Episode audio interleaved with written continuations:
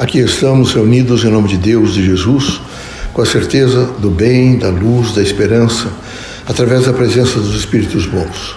Estamos recomeçando os nossos trabalhos, que Deus nos ilumine, que as forças do bem estejam sempre conosco, que possamos realmente, continuamente procurar a verdade e viver dentro dos parâmetros, dos princípios do Evangelho de Cristo, sendo sempre a força do bem, a força do conhecimento e da luz.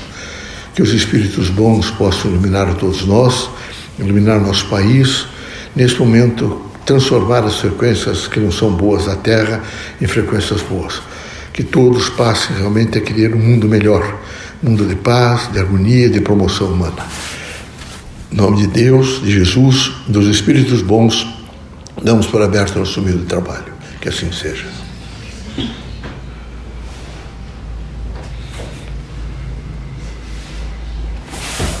Que a paz e a luz de Jesus baixe até vós.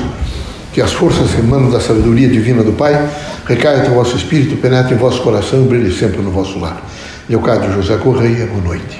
Que católicos, protestantes, espíritas, religiosos em geral, deem as mãos e lutem pelo mundo melhor. Que haja paz, que haja luz, fraternidade, esperança, compreensão e um sentido pleno, pleno e justo de justiça. Que possam os irmãos todos entender o significado da família convivendo, vivendo e promovendo continuamente a família. É preciso ter um olhar especial de compreensão, de doçura, de energia, mas de construção para com as crianças. E é preciso ter um olhar de bondade, um olhar também de compreensão, um olhar de justiça para os mais idosos. Esse é o momento em que o país chamado Brasil começa a envelhecer.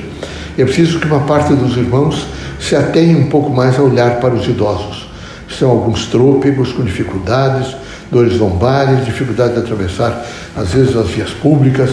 Enfim, é preciso que todos estejam em prontidão para dar o braço, para ajudar, para olhar, para emitir pensamentos positivos, para ajudar a construir um mundo mais ameno para aquelas criaturas que ajudaram a destocar a nação, que trabalharam, que fizeram tra trabalhos até muito mais difíceis.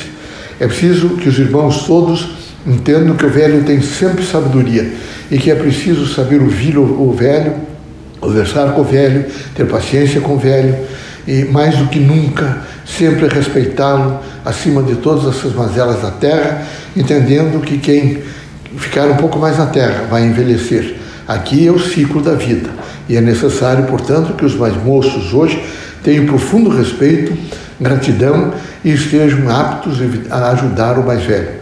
Também quero lembrar os irmãos que esse é um momento de grandes transformações no mundo.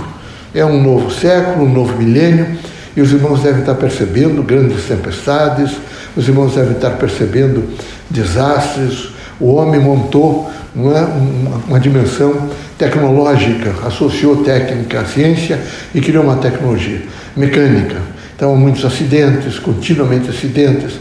Esqueceu um pouco de olhar a natureza imediatamente a natureza responde, às vezes, com uma certa violência e há mortes, e há realmente sofridão, angústias. Os centros urbanos estão nesse momento lotados, um adensamento extraordinário populacional. Tudo isso leva efetivamente a grandes crises. É necessário que os irmãos que são religiosos estejam sempre prontos a doar. Quem doa, recebe. Quem realmente tem o espírito de doação tem o espírito de compreensão. Quem tem o espírito de compreensão tem um olhar benigno, tem um olhar de justiça e um olhar de desprendimento às pessoas que estão ao seu lado. É necessário que os irmãos todos, nessa dimensão crítica de viver o mundo da terra, entendam que estão numa grande escola. E que essa escola que funciona através da diversidade, os irmãos terão que aprender pormenores, aprender coisas pequenas para aprender coisas médias e grandes. Teremos que se transformar. Todos deixarão a terra, mas é preciso que no período que estejam na terra tenham amigos, sejam amigos, haja lealdade, sinceridade, compreensão com o ser humano. Nada substitui o ser humano. E é necessário que os irmãos estejam sempre com as mãos estendidas para doar e receber. Não deve humilhar nem se sentir humilhado com doações, com amparo, é? com alimentos, enfim, com aquilo que os irmãos puderem fazer e puderem receber. O importante é a humildade, é o espírito de humildade, o espírito de compreensão para compor, evidentemente, e ampliar uma base para o espírito de justiça. Queremos que os irmãos todos os dias façam prece. E a prece ha de ser sempre posta em benefício de toda a humanidade. Não devem ser os irmãos egoístas e só pedir para si, mas pedir particularmente para aquelas pessoas que também convivem com os irmãos. Esse é um momento difícil na Terra e todos nesse momento estão carentes carentes de amor, de fraternidade, carentes, alguns estão sozinhos. Nós, espíritos, visitamos diariamente. Um número grande de criaturas não é, que nesse momento vivem nesses apartamentos solitários, angustiados, alguns aposentados, depois de ter contribuído para a nação, eles não receberam uma socialização adequada. E não tendo essa socialização, eles têm dificuldade de procurar, de entrar em contato com pessoas conhecidas, amigas. Então se desgastam todos os dias alguns de chorar, de se angustiar, deprimir-se mais, viver realmente em estágio extremamente penosamente postos num sentido de destruição. Queremos que os irmãos, nesse período de vida ativa, tenham amigos, que os irmãos conversem mais com os amigos, que os irmãos se fraternizem, que os irmãos digam a si mesmos como é bom gostar, amar? Como é bom nesse momento ter a coragem de olhar para os olhos das pessoas e dizer: Eu gosto muito de você, que bom que eu tenho você como amigo, que sorte que eu tive ao longo da vida de encontrá-lo. A mesma coisa para o companheiro, a companheira, dizer sempre, não é? A esposa, que bom que você está ao meu lado, ou a esposa ao companheiro.